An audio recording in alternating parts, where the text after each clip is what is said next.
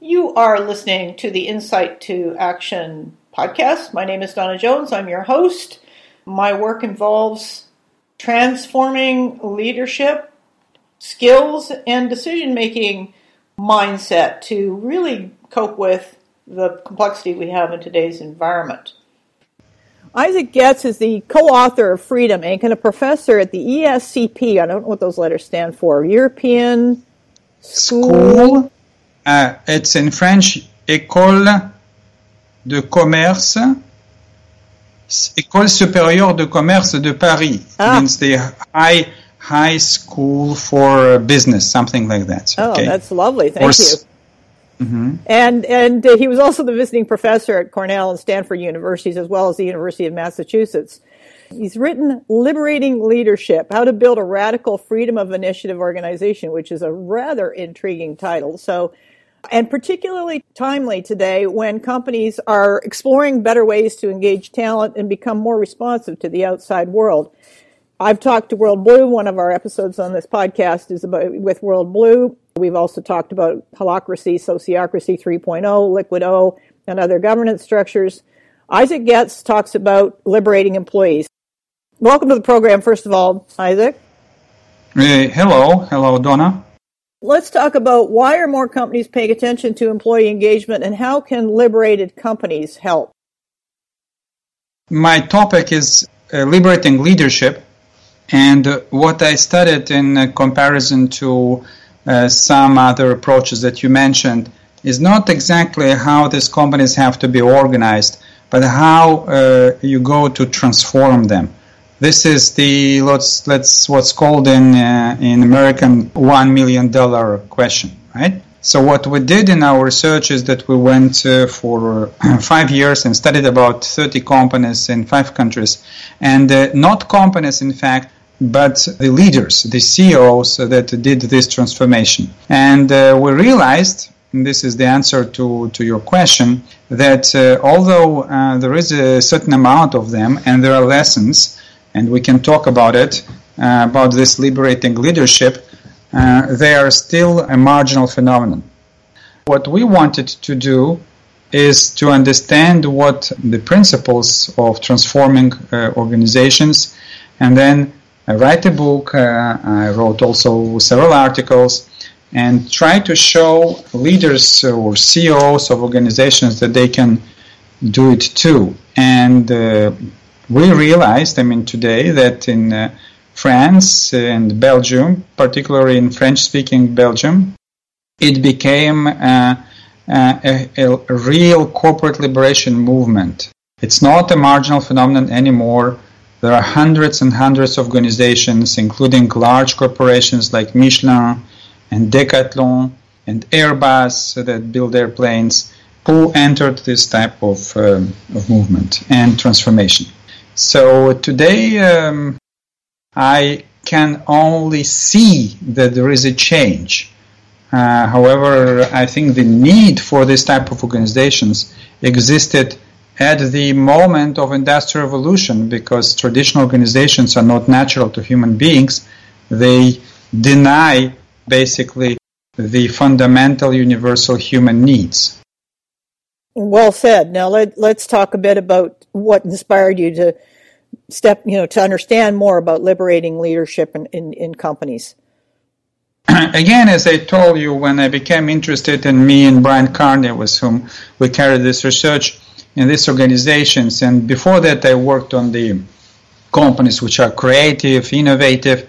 It's intriguing once you visit uh, these companies, and obviously, naturally, particularly as a business school professor, you want to understand how it works. But rather quickly, after visiting uh, several of them, we basically understood the essential tenets of uh, uh, this company's organization. What uh, was mysterious is uh, how these organizations Uh, transformed or were transformed from the traditional, what we call hierarchical bureaucracies, into this freedom and responsibility-based liberated organizations. And so that's why we became interested in the liberating leadership because we very quickly saw that there was always one person, one C E O or business unit, head of a business unit, that decided to lead this transformation, becoming hence a liberating leader. And so we what, wanted to understand their lessons and to see if there are some kind of common lessons uh, that eventually can be useful to every other head, C E O uh, that want to do the same type of transformation. What did you learn from your research then? Because this is an intriguing opening into what what is perplexing a lot of companies right now in, in the in the sense that a lot of these leadership positions, particularly the ones that are tied to decision-making authority, are the, actually the um, the bottlenecks for, for innovation. I think that the words matter, and uh, I think that the, the the word leader that is used in a common way, which is used as identical to somebody that sits at the top of a pyramid, is confusing. Uh, we wouldn't agree that Qaddafi was a leader in the sense that we use the term, right? Leader is, is somebody that people are voluntarily following. Now, Qaddafi was killed at the moment when he lost the power to intimidate people by his former uh, subordinates. So the leader that we are talking about are people who are, most importantly, egoless. They abandoned their ego uh, and they started to be servants to their people. So every transformational leadership, let's say every transformation of type that we're talking about, we call it corporate liberation, which is kind of a radical form of uh, transformation, um, starts by uh, these executives, uh, C E Os, questioning their own behavior. And one of the most important is their ego, their belief that they are the most intelligent people in the organization. And so that that was the, for example, one you asked about the lessons, the one, things that we learned, that that was one of the things that we learned, that these people had to do some fundamental uh, work on themselves, right? Kind of self-help, although it was not a self-help. Most of them worked with executive coaches on these issues, and some even with the shrinks. What prompts them to do that? Because that's not an easy journey, and, and I can recall at one point I challenged, uh, a long time ago, I challenged A, uh, an entrepreneur around the, the role of ego, and, and they defended the need for ego. The, the, the assumption was if you don't have an ego, you can't possibly be competitive. There's a lot of mental walls to get over when you're when you're developing. So how does that? How do how do people approach that? I would say that I agree with them. Of course, I mean if uh, you evolve in the traditional paradigm um, of um, Uh, driving uh, the performance of your organization from the top, uh, your ego is obviously important. Uh, however, if you shift the paradigm, and uh, those leaders did, and you understand that, uh, like one of them said, eight hundred brains are uh, m- more than one super brain, the question then is how you can make Uh, these people to open up, because they're like Knox, right? All their ideas are, they held it for themselves, they share it with their families, their friends. Eventually they leave you and they start another company that competes with yours, but in the company they don't share. They don't share their intelligence, they don't share their ideas.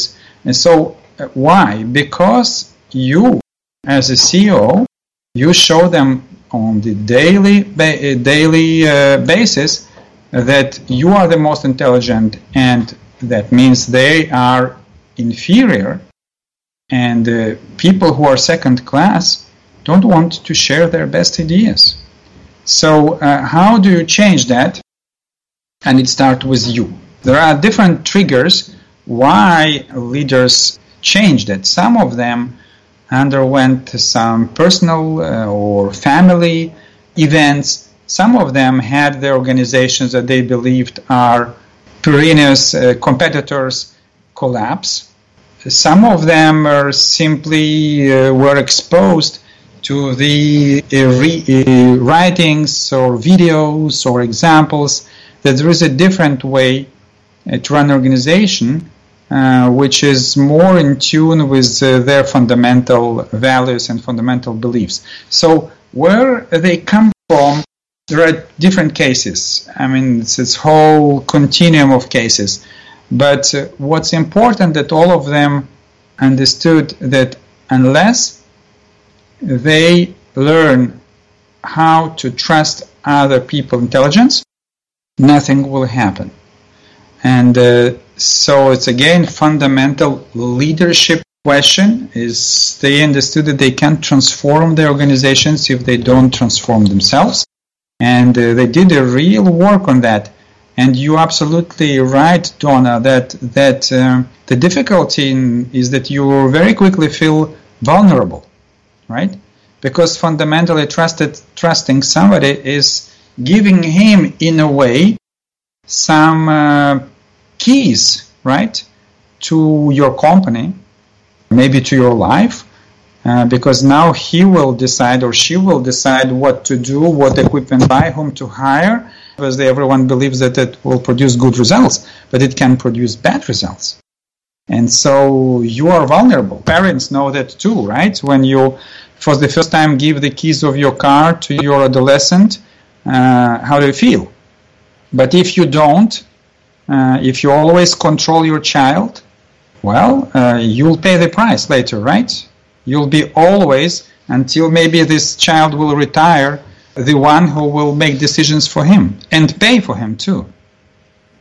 You're getting into something now that is perplexing. Well, it's actually a, a weak area for many companies, and that is the skill for to transform leadership, leadership transformation skills, because we have process to transform processes, but but now we're talking about the human, you know, human as a change agent. And I know in my own work with uh, helping either individuals or companies scale their evolution, The, my conversation around ego has centered around the relationship between yourself and power. So how did that, you, you know, I mean, I'm sure that that's the whole business saying, well, let go of control and, and trust in other people. And the way I've been positioning it is is is to understand what, who you are in your relationship to your ego. So at the highest level of your relationship with your ego, you have a high level of trust, not only in yourself, but in others. And at the lower level, you're competing for position. You're seeing other people as being threats. It's a very fear-based place. If we t- take a look at it through the lens of power and my relationship with per- personal power versus power over others, did anything in particular show up in the research you did? I have a, a PhD in psychology, and uh, there are different ways to define ego. So I'll be very clear how do I define ego. Not uh, that this person believes that they are the most beautiful, or nice-looking, or whatever. It's just ego about their belief that they are the most intelligent. So they have this huge ego believing that uh, they will be able always to find a better solution or make a better decision than their subordinates. And that makes their subordinates not willing to make decisions and to use their brain. Now, uh, the power is absolutely related to this definition of ego. Why these people have this belief that they are the most intelligent, that they can make the best decisions, because they rose to the top of the pyramid, right? So they have the, the biggest power, and power to do what? Power to make decisions, right? It's not the power to choose the biggest chair or the corner office, right? The power to make decisions. And so it's not easy. It's a big shift, although should be easy because it's common sense. The, the, the C E Os don't have any power. Clients have.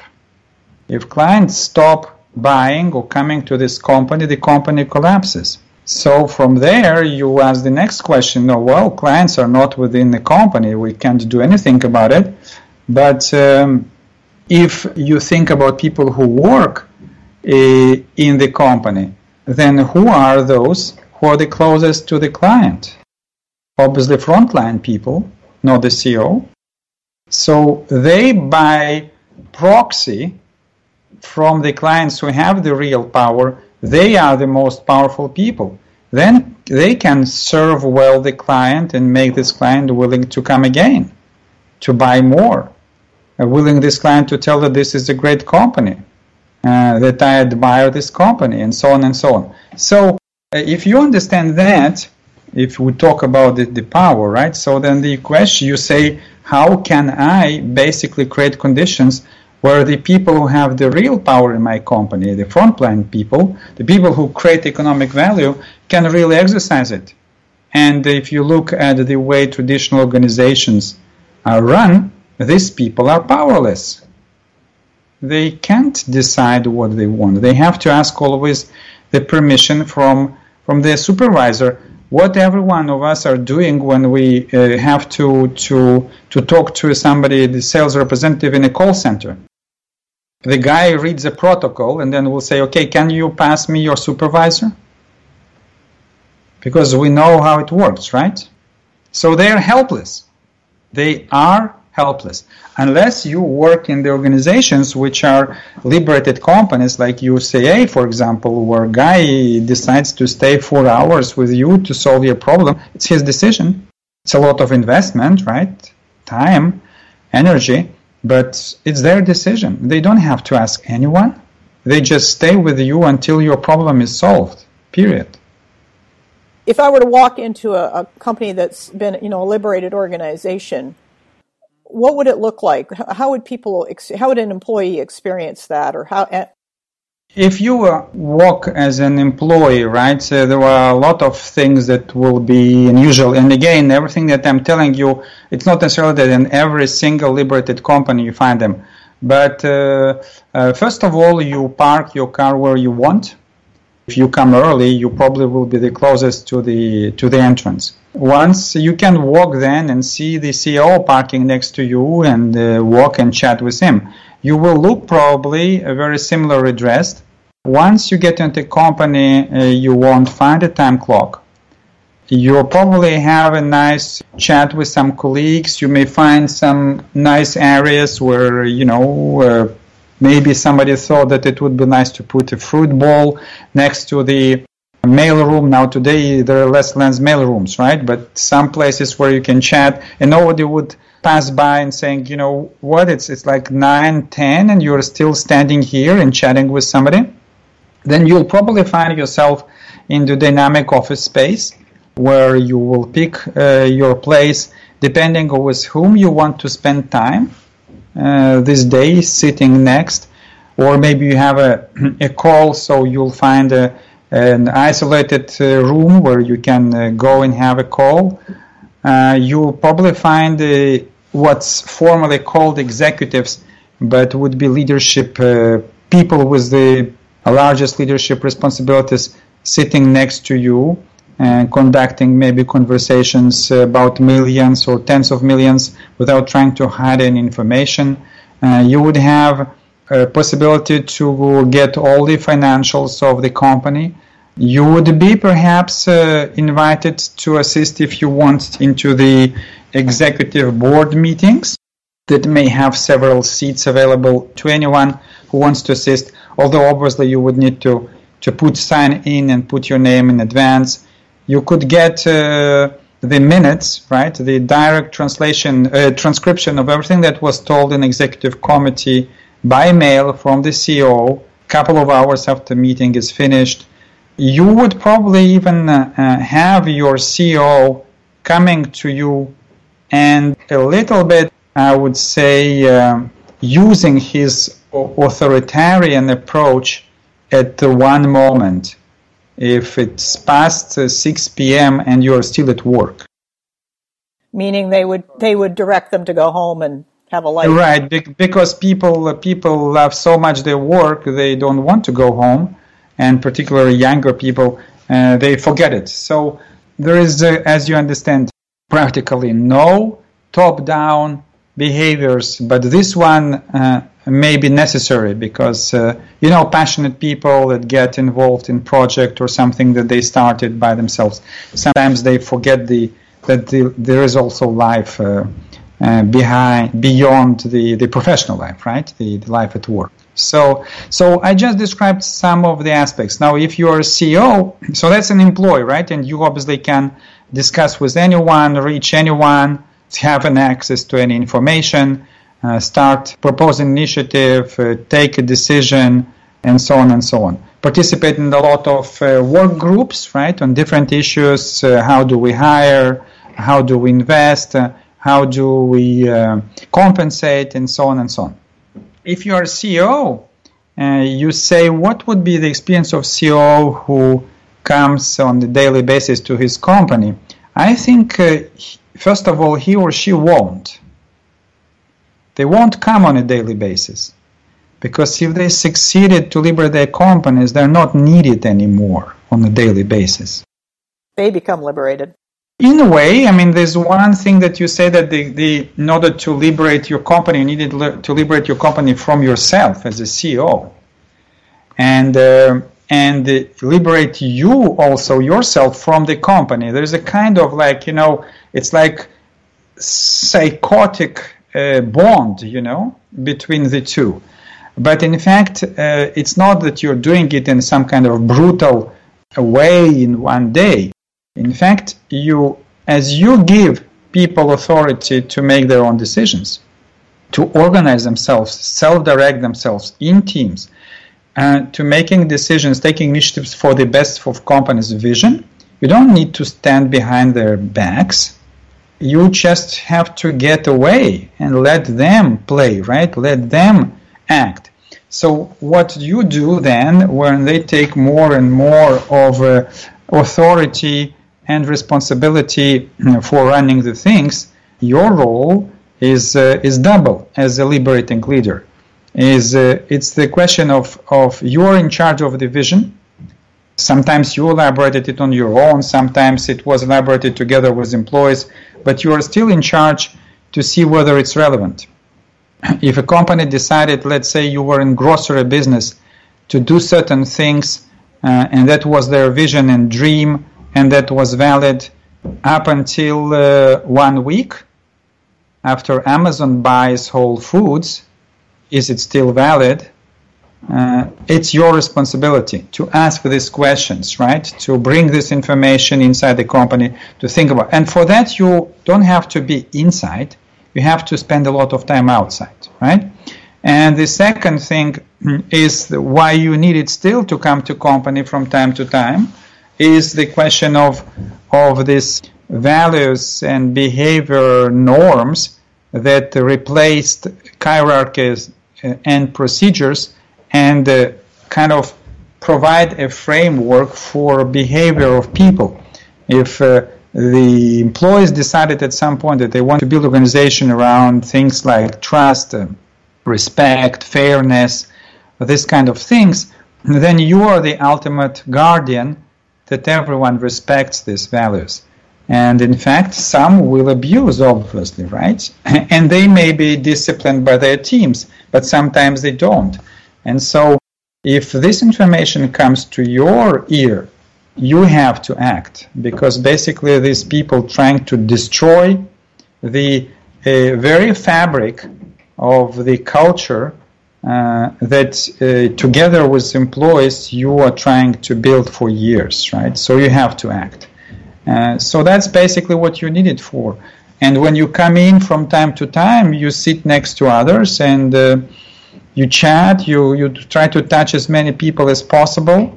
Uh, asking them, can I help you with anything? And, uh, and like, behave as a servant leader, right? Uh, show them that you're interested basically in them and that you know what they're doing and telling them uh, concrete things, not general things. You're doing a great job, Bob, you know? No. I I know that last week you you closed this deal, Bob.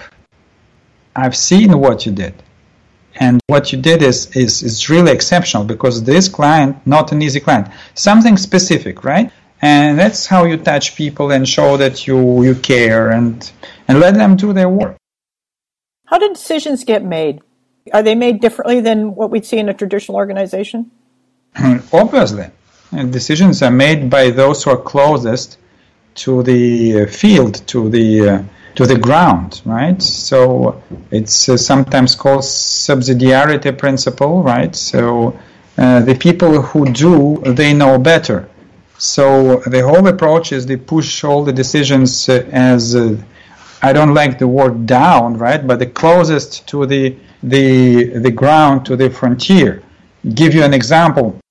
And obviously you don't do it by some kind of decree, right?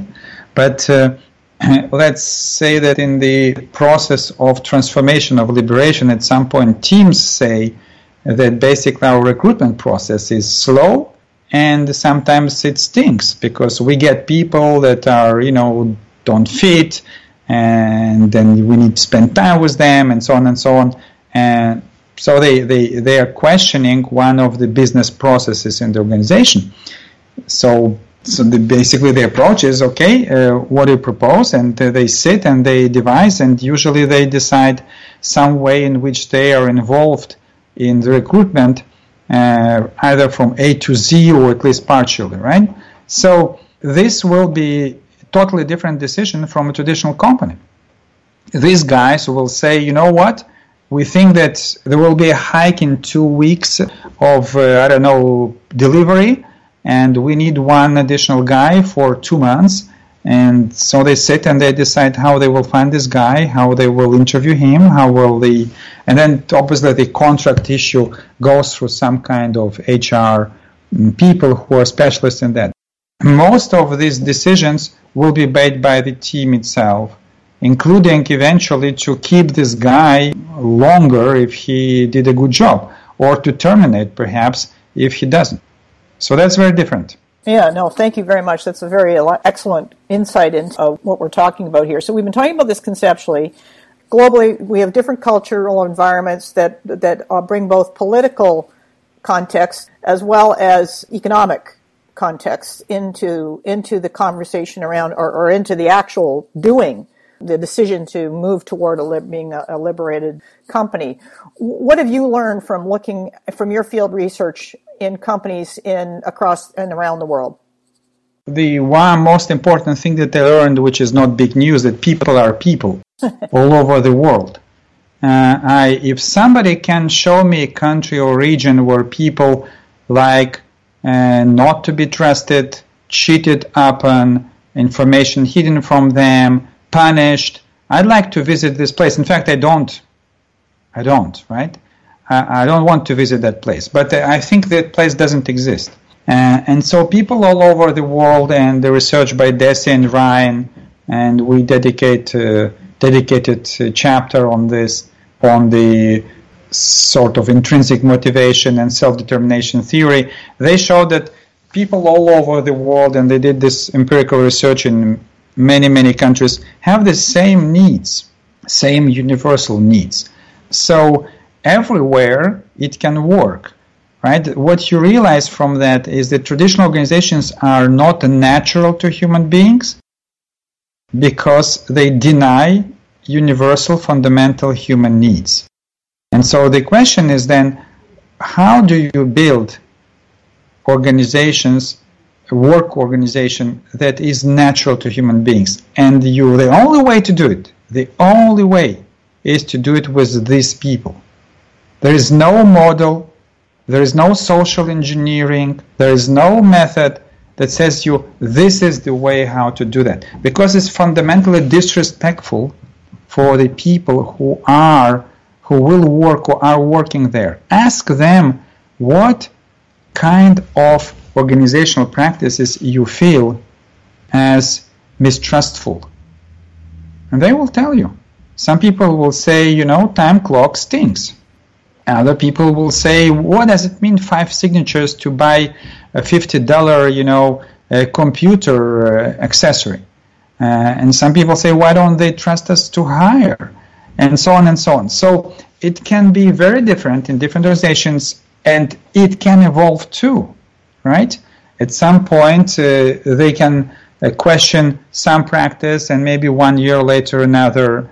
So what you get, and this is very important to understand, that this whole corporate liberation is a philosophy. It's not a model, it's not a method. And a certain amount of beliefs, right? And these beliefs, that people prefer rather to to evolve in the freedom and responsibility-based organization, the majority of people, because it satisfies their fundamental human needs, then brings every C E O, every head of a business unit to this responsibility. It's his responsibility to start this liberation by co-constructing or co-designing, if you want, together with employees, a unique, really unique organizational mode or form of functioning that will fit them at that moment and that will look to them as being natural to them. So let's look at it from a business performance standpoint. How does liberating leadership or liberated companies, what does it do to the overall position and performance of a company? The first thing I can tell you that if you start by that, as an aspiring liberating leader, it's uh, stillborn, your liberation. You can right away forget about succeeding in corporate liberation.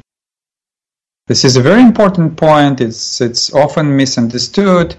You are not starting corporate liberation to get more growth or more profits.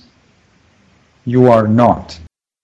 You are doing that because, remember, I told you it's a philosophy, because you fundamentally believe that human beings deserve, whether at home or at work, to have their universal human needs satisfied. Now, it happened that you're not in charge of their home, you're in charge of their work life. And you decide that it's your responsibility to create such an organizational mode and form. Now, that said, but it's very important, this belief, right?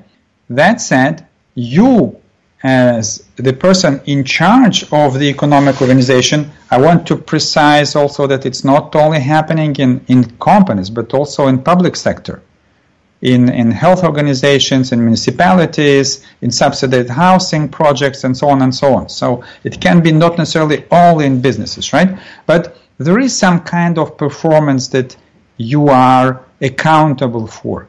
And this is another belief. Again, it's a belief. You can't demonstrate it, but it's it's almost a common sense. If you create an, an organization where people in the morning when they wake up are willing to go, and once they are there are willing to do their best to fulfill this company's vision, for sure these people will be more performing. Think also that they by themselves devise the best ways to achieve the results that they are uh, responsible for. So uh, fundamentally, you get as a byproduct, not as a goal, not as an end in itself, but as a byproduct of the fact that people are really enjoying and having fun at this workplace because their needs are satisfied, you get a higher performance. And what we saw, I studied about, I told you, thirty companies, but right now, the, the project ended in two thousand nine, but we're two thousand seventeen, and I personally know several hundred companies that I kind of follow, that did their liberation more recently than those that I studied, right? I studied companies like W L. Gore, right, that operating that way since nineteen fifty-eight, right? But now I'm talking about hundreds and hundreds of organizations that have maybe uh, between, uh, I would say, one and uh, five, six years of corporate liberation. And what you can see is that at minimum, uh, they are outperforming their competition. If uh, the times are good, they're doing well better than the average. If the times are bad, uh, they're still making uh, the ends meet, while their competition is either dead or dying. So that's that's basically what you see. And, and it, you know, it's, it's again, common sense, you know, common sense. If you have your workforce that is nine to five workforce, and the, every moment there is some challenge, people just sit and wait for their boss to tell them what to do. Can you imagine ice hockey playing that way? that the guy, the moment that, you know, it's it's for him to play, he stops and he says, boss, you know, what should we do? And they say, we'll call a meeting on Monday, you know, between the, the forwards and, the, you know, the, there's the head of forwards and there's the head of the defenders, and we'll have this this meeting and and we'll tell you what to do. You know, you sit, meantime, you wait. I mean, uh, ice hockers playing like that, basketball players are doing that. No one is doing that. When you have a ball, they expect you to make a decision. You dribble, you pass, you shoot. You're not asking your coach, your boss what to do. But I don't know where it came from that in organizations we believe that the people that are on the ground, on the field, they're stupid. And every time there is some challenge, we need to tell them what to do. So liberated companies, they don't operate on these beliefs. They operate on beliefs that the closest to the field know better. Excellent. Nice summary. Any tips or advice for listeners in this transformational process that companies and people are, are immersed in? I, I think there can be two types of listeners. There are, uh, I, I hope, some C E Os. And so uh, I don't give advices. There are no advisors, no consultants, basically, in leadership, right? So I don't know any consultants in leadership, right? Uh, but I can tell that what I observe uh, right now in uh, France, Belgium, but also in many other countries, because it's happening all over, including the United States and Canada. I'm coming to Canada in a, a certain amount of months to address hundreds of, uh, of Canadian C E Os on this topic in Montreal. So I can tell them one thing is that there is another way to run a company. And if you, as a C E O, you feel there is something wrong in the way you live your professional life, there is some kind of disconnection between your values uh, that you live in your personal life, and you cannot leave them. You have to leave them at the door of the company in your professional life. There is another way to organize a company. I don't say that liberated companies is the only way, but it is a way to create some kind of harmony in your own life. So you don't have to have two lives. You can have only one life. And now if I, that's for C E Os. Now if I address the employees, the managers, I have now many examples of employees and managers who were sort of change agents. They don't have the power to transform their organizations, but they brought this idea, uh, this uh, information. Uh, some put my book, you know, incognito on the desk of the C E O, you know, and then they came later and say, wow, you're reading this book, you know, I read it too, you know. So kind of... Uh, different approaches, but basically they can bring this knowledge and this information in the company to the attention at some point of the C E Os. And uh, it happened already on several occasions that then the C E O becomes interested and, uh, and he starts perhaps to move into, into that direction. So, so you can do things too if you're even an, not a C E O right now. Thank you, Isaac. Anything you'd like to add? I, I can tell you one thing is that um, I'm, uh, I'm I think I'm a lucky person uh, in the sense that I did this research and I wrote this book, Freedom, Incorporated, and published this article on liberating leadership in California Management Review in two thousand nine, both. And, uh, you know, I'm passionate about the topic, but I didn't believe in my wildest dreams that something that I'm observing right now in France Uh, and Belgium, where you have hundreds and hundreds of organizations, companies in private and in public sector, as large as multinationals as Michelin uh, or French Social Security, joining this corporate liberation movement. And in fact, living, I'm living, it's like a dream, right? It's the first time in human history, first ever, that something that people beginning from McGregor, right, uh, with Theory Y, dreamed about uh, creating organizations which are natural to human beings, based on freedom, uh, based on freedom of initiative, right, on trust, on fairness, and all these things, that it's happening not as marginal exceptions, but something that became the most, right now, the most important corporate movement in France. It's the most talked about. It's it's like it's on the evening news, you know, of the top channels. It was on like A B C, Nightline, C B S, sixty minutes. It's it's like everywhere, everywhere, everywhere. It's starting now to, to get in U K, and uh, I hope um, that will go farther away into the Anglo-Saxon world. Thanks maybe to you, Donna. Well, I hope so. I mean, that's the purpose of having running podcasts like this for ten years now, is to is to help get that word out and advance awareness. And I need to thank uh, Gilles Cipri, who is in Paris as well, because yeah. Gilles and I met uh, when I was in in Paris in January, and he told me about your work. And I'd heard about you before, but but uh, Gilles speaks so passionately about the work and the effect of the work you're doing and how it is spreading, that I thought we just had to have this conversation. And, and of course, uh, Gilles came to me via Thomas Uli in Germany. It, it's an amazing uh, network of people that we have uh, working together at, from the outside and from the inside, to really help companies adapt and, and to become extremely agile in the face of, of some ex- exciting conditions that call for that liberation. I, I, I really appreciate the work you're doing.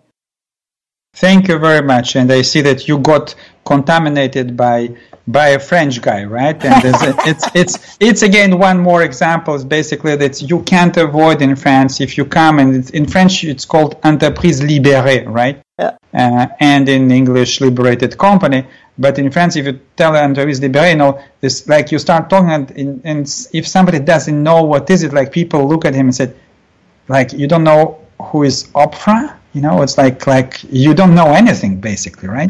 So it became so kind of like uh, present. I'm not saying, attention, that every company is doing that, but it's on the agenda of uh, of a lot, a lot, a lot of companies, and they have a lot of meetings. I'm spending maybe a third of my time just chatting and drinking, you know, uh, not alcohols, but, uh, you know, uh, drinking uh, uh, some uh, tea and coffee with a lot of executives who are interested to understand what can they do, how can they move in that direction. So it's, I hope it will reach across uh, Atlantic, over the pond, like we, we say, and uh, and contaminate more and more organizations in the uh, United States and Canada. Well, thank you, and thanks for your contribution to the program. I know that's my aspiration, is that we have a lot of companies that are activated to to uh, become part of this global change in terms of workplaces, great workplaces, and how workplaces work to be more human, to really uh, ensure